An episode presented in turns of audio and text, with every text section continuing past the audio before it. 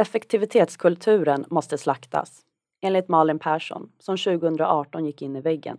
Nu är det långsamhetskultur med eftertanke som står på agendan. I veckans avsnitt tar vi reda på vad det är och varför det är bättre. Vi pratar även om kost, hälsa och de förändringar som Malin har gjort i sitt liv. Vi pratar även om den stora tacksamheten Malin känner inför att ha gått in i väggen och vilka förändringar vi behöver göra i samhället. Det här är del två av avsnittet om utbrändhet och om att inte komma tillbaka utan att istället hitta livet och sig själv. Om du har missat det lätt, lyssna gärna på det innan. Nu börjar avsnittet och vi slänger oss direkt in där vi var senast då Malin ska berätta om vilka andra mål som finns i livet.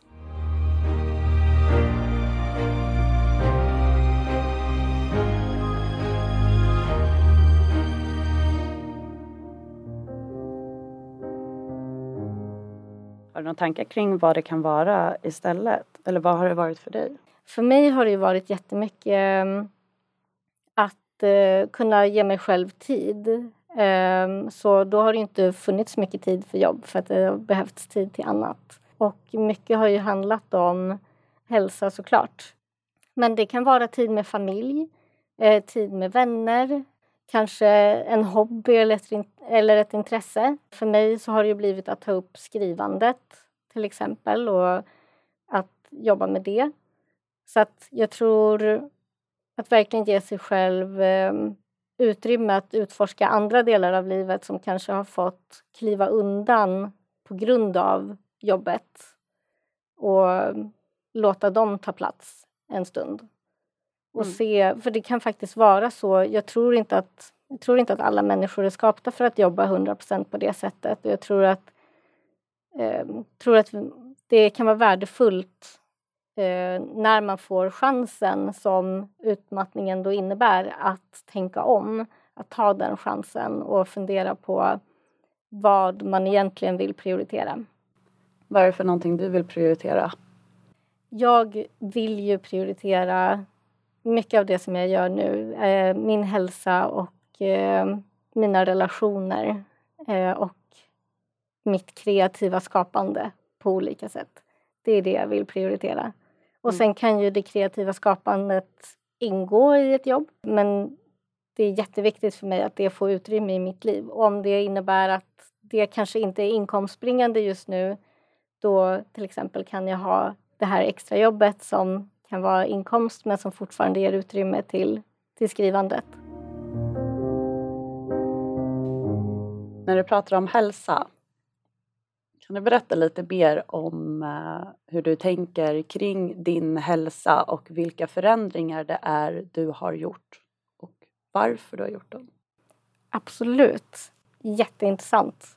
Jag jag har gjort så många förändringar när det gäller hälsan. Och för mig så är hälsa någonting som är holistiskt, alltså det är ett helhetsgrepp. Och jag tycker att eh, ordet hälsa väldigt ofta missbrukas i liksom konsumtionssyften. Att vi ska köpa olika produkter för att vi ska bli hälsosamma eller sådär. Men för mig så är hälsa... Det handlar väldigt mycket om att eh, vara genuin och ärlig mot mig själv det är en del av mitt hälsoarbete. Jag har så himla lång tid gått och liksom låtsats vara någon annan för att andra ska tycka om mig. Eh, så liksom ärligheten mot mig själv har varit jätteviktig för att jag ska eh, må bra. Och verkligen fundera på, okay, men är det här det som, som känns bra för mig och det som jag känner att jag vill eller är det någonting jag förväntar mig att någon annan eh, vill att jag ska göra eller vara. Sen har jag gjort jättemycket ändringar när det gäller kost. Eh, och det är någonting som fascinerar mig jättemycket för att det finns otroligt mycket forskning på liksom, psykisk ohälsa och eh, kost. Och kost kan ju... In, alltså, jag tror inte att det kan vara en ensam lösning eh, men det finns eh, jättemycket forskning som visar att vi har en, en koppling mellan vår mage och vår hjärna eh, där vi har mycket olika hormoner och annat som, som styr vårt mående eh, som vi kan påverka med hjälp av vad vi äter. Så där har jag ju ställt om väldigt mycket. Jag har ju ätit vegansk kost tidigare men mycket processad mat. Det mm. finns, finns så mycket gott sånt mm. att, att tillgå nu, tyvärr.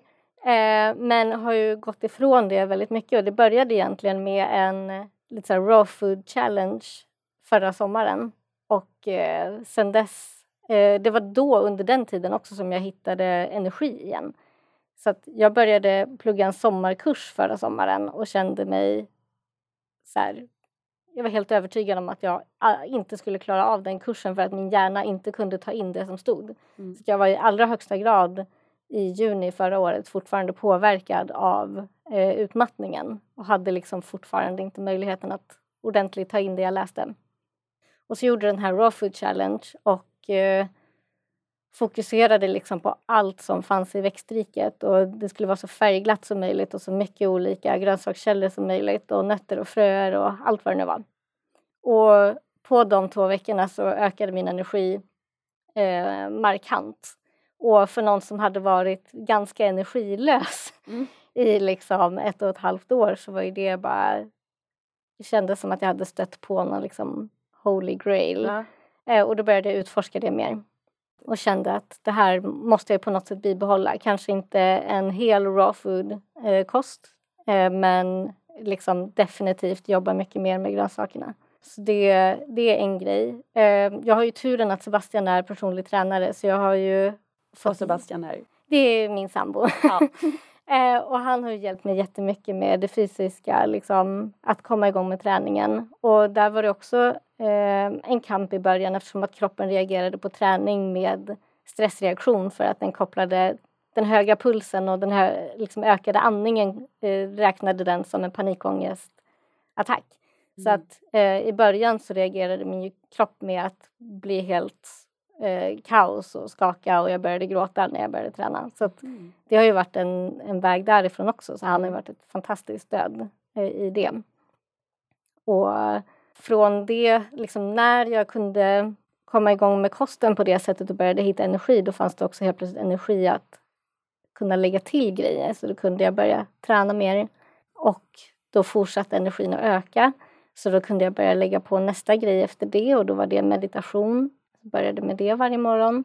Så att jag tror att det gäller att hitta liksom sin grej. För mig var det kosten, men att hitta en, en, en gateway, ett första steg in i, i hälsa och sen lägga på de här olika hälsofaktorerna successivt och inte tänka att allt ska komma samtidigt. Men att hitta ett helhetsgrepp i det. Så både liksom det psykiska, det själsliga, det fysiska. Det låter ganska underbart det du beskriver. Det, det är det. Och i det här har jag hittat jättesköna morgonrutiner. För mig kunde en idé om en morgonrutin förut se ut som att här, jag har en timme och så jag på riktigt har flera gånger försökt göra en lista med så här fem minuter på det här, eh, tio minuter frukost, eh, liksom. Försökt mm. dela upp allting i minuter vad jag ska hinna med på den här timmen och nu har jag ju en kanske tre timmar lång morgonrutin där allting bara får ta sin tid. Eh, och där det alltid är fokus på meditation och rörelse. Då går du upp ganska tidigt på morgonen också antar jag? Jag går upp klockan fem. Oj! Men jag går också och lägger mig eh, halv tio, sover jag. Så att, och det är också en grej i allt det här med att liksom omvärdera och prioritera om. Så en del i när man vill bli omtyckt hela tiden är ju att man också ska vara tillgänglig hela tiden. Ehm, så en jätteviktig del i jobbet jag har gjort med mig själv är ju att försöka släppa den här rädslan av att missa någonting, det här FOMO som alla pratar om. Mm. Att det är okej att jag då är en person som går och lägger mig tidigt och kanske missar diverse kvällsaktiviteter och jag gör det för att jag värdesätter min morgon.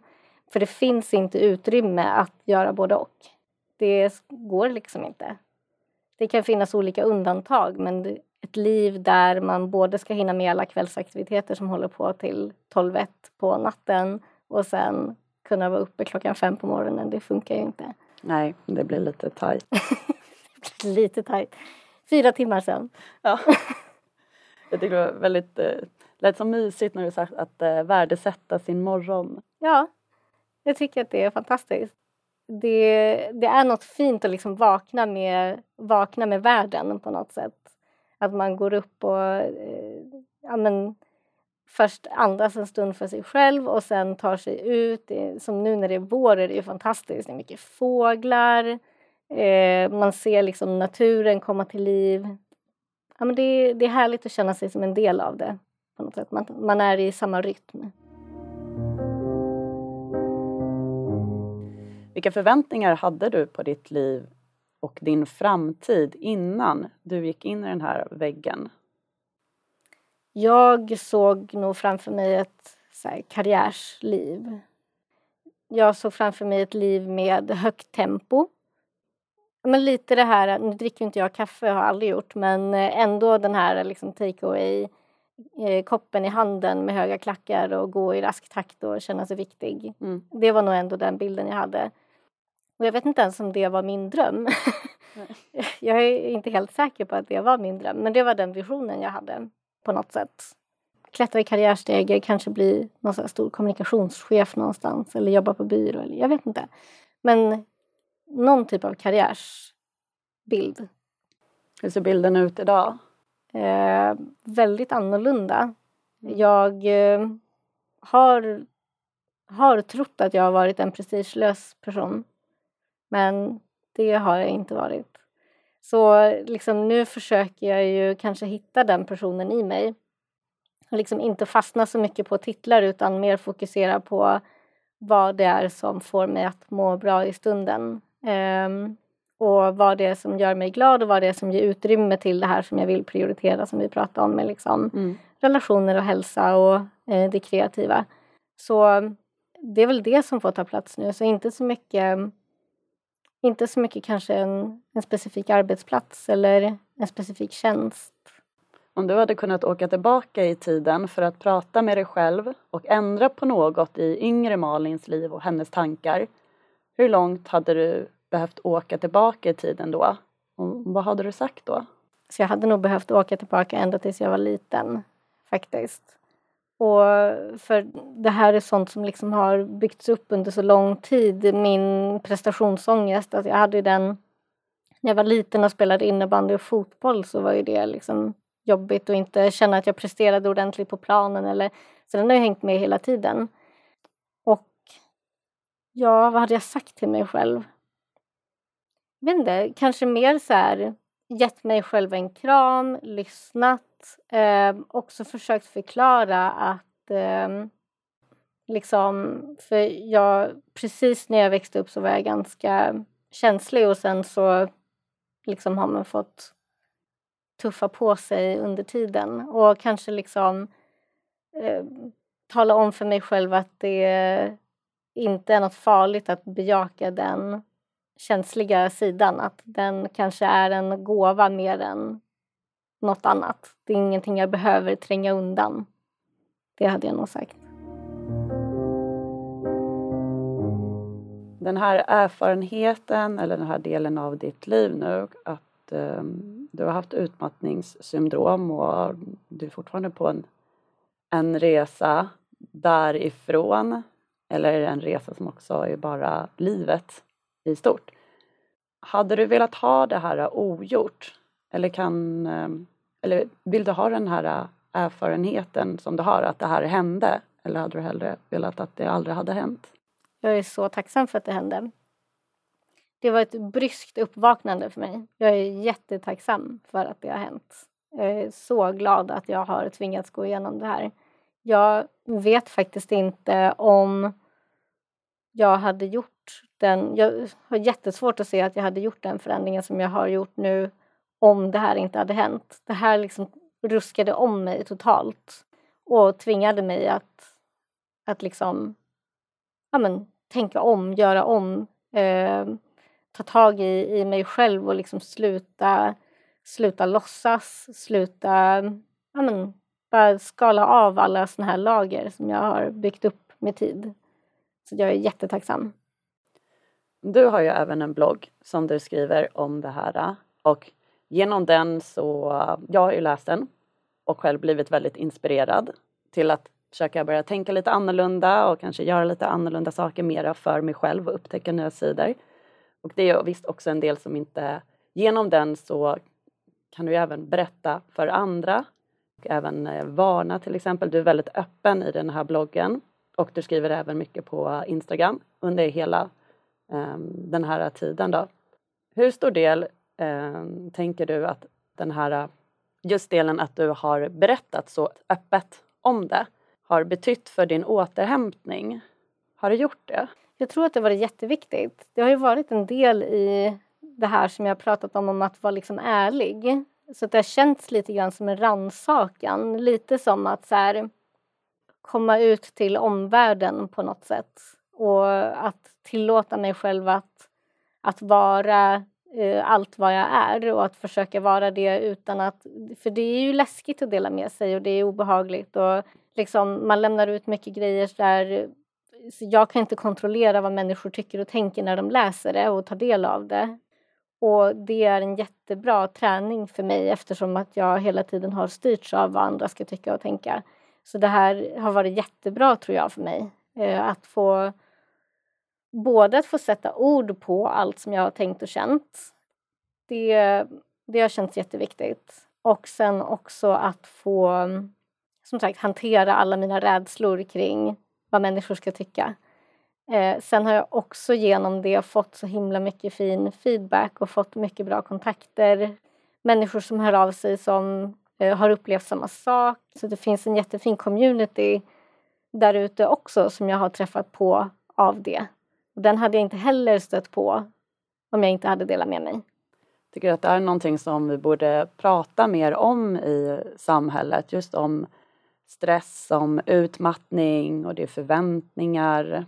Det tycker jag absolut. Jag eh, är med i lite olika, med tanke på communities, men olika grupper och sådär. Och där kan ju en sån här het fråga är bland annat om när man ska söka jobb efter att man har varit eh, sjukskriven för utmattning och gått igenom den här utbrändheten. Och det är så många som är rädda för att dela med sig av sin tidigare diagnos.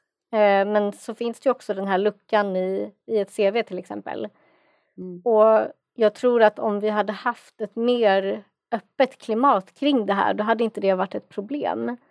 Ehm, då hade man känt att det är helt okej okay att kunna dela med sig av den här resan som man har gått igenom. Kanske också att det kan ses som någonting positivt, för så ser jag ju på min egen resa att det är ju en, en fördel. Om någonting så är jag en, en eh, bättre person att anställa idag än vad jag var innan. Och ja, men jag tror att det behövs ha de samtalen. Och också för att kunna förhindra att fler hamnar där. Då behöver vi prata om alla de här mekanismerna runt omkring. Vilka fler förebyggande insatser behövs i samhället för att förhindra att personer blir utmattade? Jag skulle vilja slakta, om man får säga så, den här mm. effektivitetskulturen som vi har, som vi har byggt upp. Vi skyndar utan att veta vad vi skyndar till.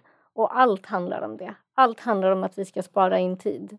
Vi ska ha olika manicker i hemmet som hjälper oss att spara in tid och vi ska ta genvägar hit och dit. Och det finns listor på hur man ska må bättre som bara är fem steg. Eller liksom, vi är så himla effektivitetsinriktade och vi skyndar och så vet vi inte vad vi skyndar till.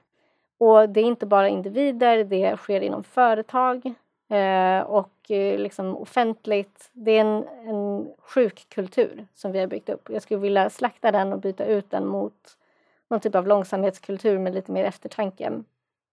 Så det är väl en, en sån grej. Och med tanke på företagen då så skulle jag verkligen vilja se liksom arbetsplatser som också bidrar till en kultur på arbetsplatsen där man funderar på tydliga, tydliga målsättningar och rimliga målsättningar istället för att vara rädda för att inte synas eller att bara skynda för skyndandets skull. För ibland upplever jag också att det finns en, en tanke om att mer är mer och som person som kommer från liksom kreativt yrke så som du har också mm. så vet man ju att kreativiteten kommer i tomrum och inte i, i pressad tid. Mm. Så om det är företag som ska jobba med mycket kreativitet då krävs det att det finns utrymme för den kreativiteten. Mm. Och då behöver målen vara därefter. Vilken roll eller vilken insats tycker du att Eh, civilsamhället och idéburna, den idéburna sektorn kan ta eller tar i det här? Ehm, men en roll som eh, jag tycker att ideell sektor tar redan nu det är ju att försöka driva samtalet. Ehm, som att jag får vara med här idag och, och prata med dig. Ehm, så det är, ju, det är ju en del i det. Och jag tror nog att det är mycket, mycket den rollen som civilsamhället kan ta. Att vara samtalsdrivare. Var ska det stora ansvaret ligga? Jag tycker att det är en svår fråga för att det ligger ju någonstans på alla. Mitt insjuknande är ju både, det är till väldigt stor del liksom mitt ansvar. Det är också på ett sätt statens ansvar. Det är på ett sätt liksom min arbetsplats ansvar. Det är så många delar i det. Mm. Så jag tror att det inte går att hitta för oss liksom en, en part som måste dra ett större strå utan jag tror att vi måste jobba med alla de, alla de delarna samtidigt. Ja, så det är svårt att liksom förenkla det svaret. Jag tror att alla, och det kommer ju också från min idé om att det här med att slopa effektivitetskulturen. Kulturen sipprar ju in i allt, överallt, hela mm. tiden. Och den är, det vet vi, den är svår att förändra. Yeah. Så då kräver vi ju, det krävs ju allas engagemang. Vilket stöd och vilken hjälp fick du? Jag, eh, jag hade ett jättefint bemötande på vårdcentralen när jag kom in eh, den decembermorgonen. Jag tror att den kontakten med vården är otroligt viktig. Den läkaren jag träffade då verkligen såg mig eh, och gjorde det under hela min sjukskrivning och var ju en sån person där när jag trodde att jag var redo att gasa på som hjälpte mig att bromsa och som kanske snarare sa absolut prova men vi håller kvar en sjukskrivning på 100 procent så länge och hon hade ju alltid rätt. Mm. Så jag tror att det är jätteviktigt att vi har en, en påläst eh, vårdpersonal som, som kan ge rätt liksom, bemötande och utrymme för någonstans så känner jag att det var det hon gav mig. Hon gav mig utrymme på ett sätt som jag inte hade gjort om jag fick styra själv. Och med en annan läkare så kanske min egna åsikt hade spelat större roll än vad den gjorde nu. Så jag är väldigt tacksam för det. Sen hade jag kontakt med eh, företagshälsovård. Det gick så där för mig. För den var så himla inriktad på det här med att komma tillbaka till arbetet och det stressade verkligen mig bara. Så där tror jag att vi har mycket att utveckla. Och sen har man ju eh, människor runt omkring sig. Jag tror att det är jätteviktigt. Alltså Sebastian då, min sambo som liksom bodde med mig och fick också leva med allt vad det innebar att ha min utmattning. Det var jättevärdefullt att liksom ha någon som är där utan att döma eller, eller så. Och det tror jag är jättesvårt också för det, är, det här är någonting som drabbar, att få utmattning drabbar inte bara en själv, det drabbar ens, ens nära också. Eh, och det krävs mycket från ens nära att kunna, att kunna se att det inte handlar om dem utan att det här är någonting som den här personen måste gå igenom. Att kunna stå vid sidan av det och liksom hålla det utrymmet för den personen är jätteviktigt. Mm. Så har man någon i sin närhet som är utmattad så tror jag att det bästa man kan göra är att bara lita på den personens process och stå kvar. Jag tänker att vi ska börja runda av. Men först så skulle jag vilja kolla med dig lite om du har lite tips. För nu går vi in i semestertider och eh, både innan semestern kan vara väldigt eh, stressig men även så kan själva semestern också vara väldigt stressig och intensiv. Och det finns även många som arbetar lite grann på semestern som bara ska kolla ett mejl eller bara vara lite tillgänglig. Vilka tips har du utifrån din erfarenhet för återhämtning just under semestern och även kanske för de som inte kan ta semester under sommar som kanske måste jobba eller studera till exempel. Vad ska vi tänka på i sommar? Mitt absolut bästa tips för återhämtning eh, oavsett om man jobbar eller inte jobbar Eh, det är långsam beteenden. Det är det bästa som finns. Eh, ofta så tycker jag att vi kan bygga upp en idé om att återhämtning måste vara en specifik grej som ska ske på en specifik tidpunkt. Men återhämtning kan ske i allt, i allt man gör. Eh, bara man tänker på att liksom fundera över vad man håller på med och göra det mycket långsammare. Så det kan vara att ta sig tid när man lagar mat och stå och hacka i lugn och ro istället för att stresshacka sina mm. grönsaker och liksom istället för att dra på nian på plattan eller liksom högsta på plattan så låter man det ta längre tid. Skippa powerwalken och gå långsamt istället och faktiskt ta in det som är runt omkring. Var långsam. Det är mitt bästa tips. Och det kan man märka i, jag brukar ta det som exempel, men jag märkte att jag stresschamponerade håret till exempel. Så ta en lång dusch. Var långsam. Vi lägger in stressen i så mycket olika vardagliga bitar av vårt liv där den inte behöver vara. Och där kan vi hitta återhämtning. Jag har en sista fråga som vi brukar ställa till alla våra gäster. Och det är om du kan berätta något som är lite oväntat om dig själv. Någonting som är lite oväntat om mig? Eh, jag har precis lärt mig tycka om tomater. Ah. det är en jätteny grej. Ja. Jag har avskytt tomater hela mitt liv. Och då har jag ändå liksom, men som sagt nu gått en ganska lång tid och ätit mycket grönsaker och mm. vegansk kost och liksom allting. Men tomater är helt nytt. Vad skönt. Ja. tomater är väldigt gott. Ja, jag är väldigt glad över det också. De är jättegoda. Jag vet inte alls vad jag har tänkt mig. Nej, ja. nej. Ja, men vissa smaker kan ta lite tid. Ja. Tack så jättemycket Malin för att du kom hit och har berättat så öppet om din erfarenhet och spridit kunskap och tror jag också väldigt mycket stöttat. Det var jättekul att få vara här. Det är jätteroligt att få vara med. Vad kul. Tack. Tack. Om du är intresserad av att läsa Malins blogg så hittar du den på www.malinperson.wordpress.com. Och om du som lyssnar har tips på ett ämne eller en gäst som du vill att vi ska ta med podden, skriv då till nyheter skyddsvarnet.se. Tack för att du har lyssnat.